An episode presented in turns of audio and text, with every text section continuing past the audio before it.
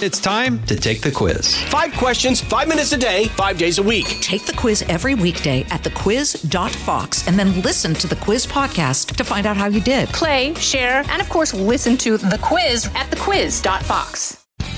It's Living the Bream with host of Fox News at Night, Shannon Bream.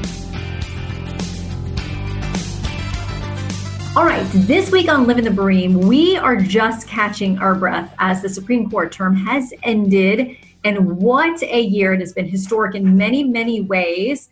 Uh, a lot of people surprised, some happy, some sad. So uh, let's talk with the one biggest expert I know, the man who's been covering the court off and on for 30 years, probably 20 years steady.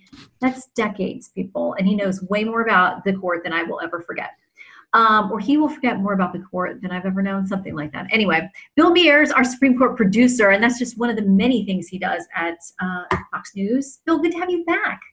Thank you. Okay, so let's start here. I mean, we finished with a bang with these two cases involving the president's uh, financial records. Uh, one was a grand jury in New York that is, uh, you know, prosecutor there trying to get his hands on them. We also have these three House committees who say they want to get their hands on them.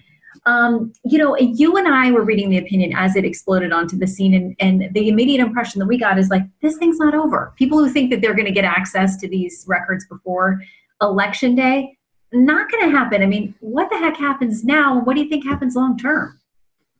Well, it, uh, in the case dealing with the, the New York grand jury case, the Supreme Court unanimously concluded that the president doesn't have overarching authority to to uh, to claim executive privilege that he doesn't have to cooperate with them. Um, so that was a slap against the president's authority. But the court made very clear that the president still has a lot of legal maneuvering left that to, to, make other arguments if he wants to, and try to resist these uh, state subpoenas. And as far as the congressional subpoenas, it uh, may be in a temporary setback for uh, the Democrats in the House. But their work is not over, and it doesn't mean that the investigations of the president are going to end. Do you think the election will make any difference? I mean, these are legal cases that are ongoing that have important principles and important, you know, precedents potentially to be set as these cases are actually um, fully litigated with respect to President Trump. But if he's not the president, do you think the House committees continue to go after him and or the prosecutor in New York? Perhaps not in the actual investigations or, or proceeding with, with, the legal case, but politically, obviously, both sides are going to claim victory over this and and and argue why their their side needs to uh, continue to hold power.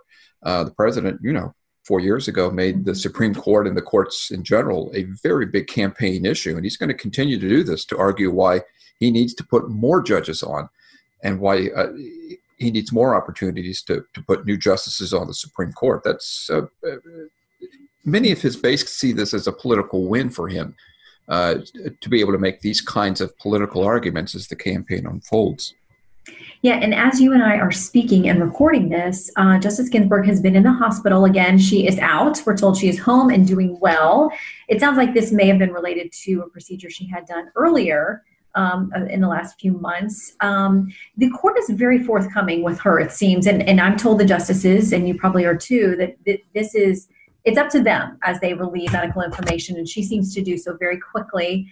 Um, not the case that we found out a few weeks after the fact uh, that the Chief Justice had suffered a fall, had some stitches in his head, was kept overnight. Um, but I guess it just illustrates they all have their own way of releasing information when they want to. And I'm not, sure the chief would have, but apparently there was a tipster uh, who let someone at the Washington Post know, um, and then he did issue a statement, or the court did on his behalf. Um, but I can't imagine at this moment, especially in 2020, that there is a group of nine people whose health is more closely watched than these justices. Oh, sure. And it's uh, whether they like it or not, it becomes a big campaign political issue about the Supreme Court, their health. You know, Justice Ginsburg is the oldest justice at 87. She's been hospitalized three times this term.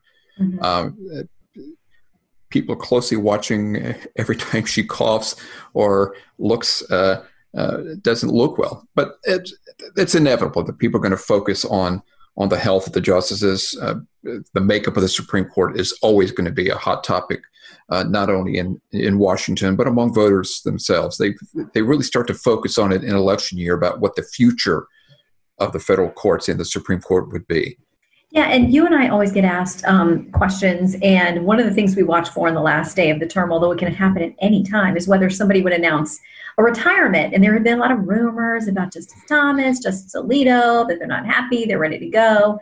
But I cannot imagine in an election year, short of some emergency beyond their control, that anyone is going to announce a retirement before the fall.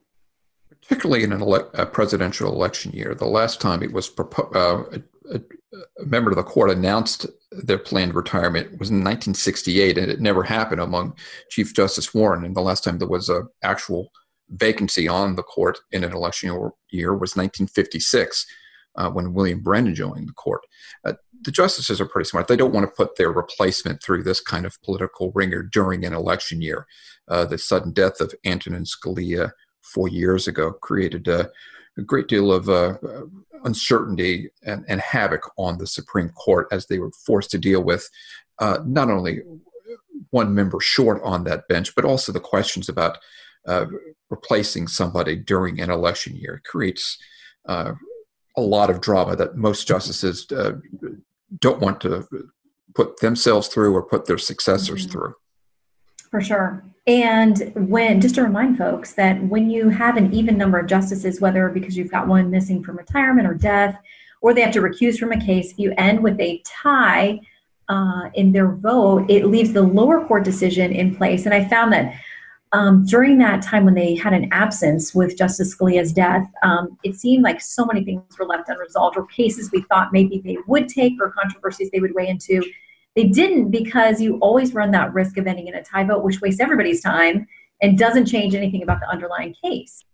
Yes, and it, again, it's uh, it, they don't create any precedent when they when they rule in a tie. Um, so the Supreme Court uh, trying to do its job with one member short and a you know, potentially divided bench. And essentially, you have four very conservative justices and four pretty liberal justices, uh, with the Chief Justice John Roberts uh, mostly conservative, but in some key cases will swing left. And um, having that tight a margin um, has been a reality on this court for years. And uh, the, the idea that there would be a change on the court in the, in coming years obviously is is something that the court watchers are really keeping an eye on about whether uh, a vacancy or a retirement from someone like Justice Ginsburg or a Justice Thomas, what that would do mm-hmm. uh, to the future makeup of the court. Yeah, so you mentioned the chief. Let's talk about him because he's gotten a lot of attention. Um, a number of conservatives unhappy with him, um, or at least the way that he has ruled in a number of these cases that came in towards the end of the term. Um, you think about uh, the abortion case out of Louisiana and some some of the others. Um, listen, I mean, any justice is supposed to be independent. That's what anybody um, should want for their justice, um, regardless if it's appointed by a Democrat or a Republican. But talk a little bit about um, those who feel like he really has kind of morphed into the Anthony Kennedy, that swing vote, which we know Justice Kennedy never liked to be called that. Um, but that really seems to be the position that the chief is currently occupying. It is. If uh, if you had to put a, a, a, moniker on what this term was about, it was really uh, the Chief Justice's term. Um, in so many ways, he uh, he was the uh, the clear voice of the Supreme Court. Remember, um, in the nearly 60 cases that the court heard this year, he was the dissenting voice in only two of the nearly 60 cases, mm. and he wrote just one dissenting opinion that shows you just um, how much of a power he is on that course and how pragmatic he is. Um, you know, the Chief Justice, uh, he's known as first among equals, but uh, he essentially has one vote just like the other colleagues on the bench. But by being in the center on some of these key cases, he can help uh, shape the court. And I know there's been a lot of talk about uh, whether the, the chief is uh, slipping inexorably to the left, whether he's becoming um, a, a, very liberal justice, and I don't think so. I, I would say that the caseload that's coming before the court, particularly filed by the, uh, the, the, Trump administration in many red-leaning states, is becoming more conservative. Uh, the court is being uh, confronted with a lot of issues dealing with immigration, executive authority, the environment. Um, all these cases um, where the administration wants to defend its policies are inexorably coming to the Supreme Court and I think the Chief Justice has uh, decided, for pragmatic reasons, to kind of take a, a go slow approach and not try to uh, try to move these cases faster than I think the administration and uh, and the supporters of the president would like. Livin' the Bream continues in a moment. This is Jimmy Failla, inviting you to join me for Fox Across America, where we'll discuss every single one of the Democrats' dumb ideas. Just kidding. It's only a three hour show. Listen live at noon Eastern or get the podcast at foxacrossamerica.com. Let's talk about one of the cases that has gotten a lot of attention and is now sparking an additional move by the administration, and that's DACA. So, this is the program that went into effect basically under executive action under the Obama uh, administration, allowing people who were brought here illegally as children. Um, who have now grown up and gotten educations and jobs and all kinds of things here uh, to be able to stay or not face de- deportation, to be able to have some ability to work here in the US. Um, the court essentially said the Trump administration's uh, attempt to unroll it was not done properly, but that it can be done. And now we hear that the administration is going to take another stab at repealing DACA. I mean, all of this is coming against the backdrop of the election. Um, I got to imagine, Bill, I'd love to know your gut and your take is once the president uh, or wherever this emanates from, the Homeland Security or whichever agency promulgates this attempt at repealing DACA, it's immediately going back to uh, back to court and probably in the Ninth Circuit. Exactly, and in many ways, this was a uh, he was the swing vote, the, deciding vote on this issue, and um, siding with his more liberal colleagues. But in many ways, he was a vintage Roberts opinion. Uh, he didn't. The court didn't have to rule on whether the the DACA program was constitutional, a good policy, or not a good policy.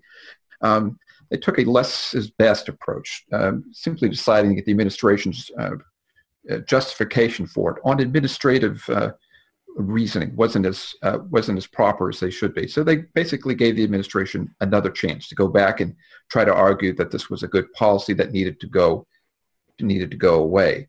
So in many ways, uh, Roberts gave both sides uh, a mini victory uh, and essentially put the issue off for another day the court didn't have to confront a controversial issue like DACA and immigration in an election year, and Roberts found a way to get out of it, uh, simply putting off the issue for another time. And uh, administration is taking advantage of that. They're already coming up, as you said, with proposals for uh, replacing DACA or finding a, a, what the president calls a better program than the than the one that was created under the Obama administration. So this is um, in many ways a, a, vintage Roberts compromise to um, let the other two political branches try to resolve this issue without the courts unduly getting involved, at least right now. Mm-hmm. So let's talk about the Little Sisters of the Poor. This case that has gone on for years and years and years. It's been to the Supreme Court before. Uh, essentially, the Trump administration tried to do a carve out exemption for this order of nuns and other similarly situated religious organizations that don't want to participate in any way with facilitating getting cost free contraceptives to their employees because they have um, religious or moral objections to them. Um, this was a huge decision coming down the, the uh, stretch at the very end uh, of the term. Uh, and what do you make of what finally happened in this case?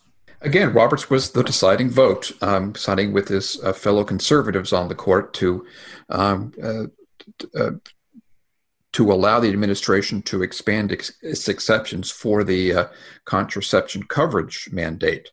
Um, what the court does here, I, I, know a lot of people watching because the the justices this fall are expected to take on an even larger dispute over the uh, the Affordable Care Act, known as Obamacare and whether the entire law should be struck down over the key funding mechanism that has now been uh, uh, taken off the table. So, uh, what the court did here in the name of religious liberty is also being looked at from a broader perspective about whether uh, the healthcare law that uh, that has been in place for uh, nearly a decade will soon go away. So, what the court did here, I think a lot of people reading the tea leaves about what the the court's legal and, uh, reasoning here and whether it can be applied uh, to the case that's coming up this fall. We also got the faithless electors, uh, a unanimous opinion. We always like to point those out when they come because they're more common than people would think, and they don't always make the headlines because they're the least controversial cases. But I think you and I knew when we heard these two cases about uh, Washington State and Colorado, people that are selected to go to the Electoral College by their states and decide, hmm, I don't want to vote the way the state popular vote went or the way the state's telling me I have to vote. I think that I should be able to go there uh, and and vote as I think. It's a freedom of speech issue or some other you know constitutional right or argument that they had. Um, but it's interesting to look that there were 10, I think, in 2016 faithless electors who attempted to do this. States can find them or remove them. Uh, up to this point, the argument was whether the states could do that. Um, but one analysis showed that flipping 10 of those votes would have changed five of our presidential elections, who the Electoral College actually selected. Um, and there was so much skepticism during this argument. I mean, from everyone across the ideological spectrum on the court, like, really, you're going to send these people there? Um, I and Justice Thomas uh, had kind of a funny moment here, suggesting that the votes could get really crazy if the electors were not reined in by the states, or if the states didn't have the power to do that. Right, and the court uh, again uh, avoided a potentially uh, major controversy here by uh, by allowing states to sanction these so-called faithless electors. They essentially uh, put the issue, um, made it less of a, a, a possible dramatic moment come November in a closely divided elections. Uh, the number of faithless electors in 2016 was almost as much as there had been in, in the, the, previous 100 years. Uh, so uh, many people saw this as a dangerous trend, but, but by kind of short circuiting um, the ability of faithless electors to do this and giving the states the power to sanction these these folks, I think the court uh, avoided a potential November disaster um, which is already uh, gearing up as a possible uh, with the pandemic and the, the legal challenges over voting uh, by mail. And uh, I think that's uh, I think they found one less thing to, to worry about come November. Mm-hmm. Yeah, and the court often thinks about uh, the issues of chaos and what will happen as a result of their decisions. It's something we heard them discuss during the big LGBTQ case as well, dealing with employment law and whether that um, when it says you know it prohibits discrimination on the basis of sex whether that also means not just biological male and female but it, it means um, anything along the lgbtq uh, spectrum. And so i mean that was a big case and they were thinking about the ramifications. Um, that's one of the cases in which the conservatives were not happy with justice gorsuch. That's not the only case with him but he's always had more of a libertarian streak that i think maybe conservatives either didn't fully understand when he was confirmed or chose to ignore. But um, some folks have been uh, surprised with some of his decisions as well.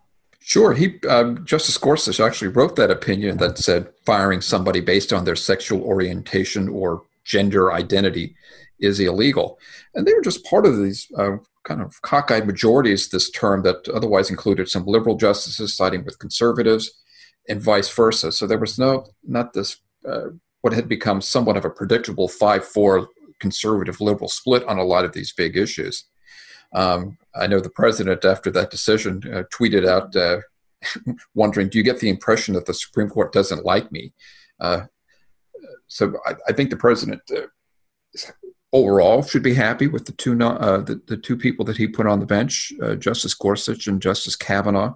Um, but that shows that there's no uh, straight line predictability, reliability when it comes to the, the votes of these justices. They they vote as they see fit, and for the most part, uh, the, the, the reliably conservative justices will do just that. Vote on the right, and the, the reliably left leaning uh, justices will do just that too. Mm-hmm. Um, but there's no real predictability with this court, and uh, as shown by the, the uh, by the votes this term of, of Chief Justice Roberts. Mm-hmm. Okay, so in a remaining moment, uh, we're looking ahead to the fall. They've already taken some cases. They, of course, will be voting on additional cases to add to the calendar. What are you watching for most come fall? I know we've just we haven't recovered from this one yet, um, but October will be here before we know it. Yeah, three big cases I'm watching. One is a, a case out of Philadelphia that uh, deals with a, a, freeze on taxpayer-funded uh, foster program that Catholic Social Services um, is now banned from participating in. Um, they've claimed a religious liberty, um, a right to participate in this program. Um, another one, as we talked about, was uh, deals with the Affordable Care Act, the constitutionality of the of, of the law itself, and whether uh, uh, whether that'll hold up in court. And uh, another one dealing with um, the Robert Mueller uh, grand jury um, the House Judiciary Committee wants to get a hold of uh, some of this uh, grand jury material from Mueller's investigation um, as it gathers inf- uh, information from witnesses about President Trump. So we'll see whether uh, that executive power fight, how that will come up. And inevitably, as we get closer to the election, there'll be some last minute appeals over some of the voting procedures that uh, many states will be implementing because of the pandemic and whether uh, mail in ballots or uh, absentee ballots, uh, how those will be counted and, and how many exceptions the, the, states will be allowed to have when it comes to that. Yeah, and you and I have been buried as well in a flurry of, um, you know, businesses and churches and other groups suing uh, to try to get past their governors um, or their mayors or whoever it is that have, been limiting them and their access to get together during um, COVID. There are a slew of also emergency applications coming uh, regarding these federal executions now that um, those are back on track after I think it was 17 years they've been paused. But um, President Trump and the Attorney General uh, Barr bringing those back. Um, these are people who have been sitting there waiting for executions, but the feds haven't been doing it for a while. So the court never rests. We know that, and neither do you. Bill Mears, he's our Supreme Court producer. No one knows more about the court, I don't think, on the planet. And we are very, very blessed to have him as part of our Fox News team. And you should be very grateful that he is part of our family and making sure we don't miss a thing. Bill, thank you. Thank you so much. That's it for Living the Bream. We'll see you next week. Kudlow on Fox Business is now on the go for podcast fans. Get key interviews with the biggest business newsmakers of the day. The Kudlow podcast will be available on the go after the show every weekday at foxbusinesspodcasts.com or wherever you download your favorite podcasts.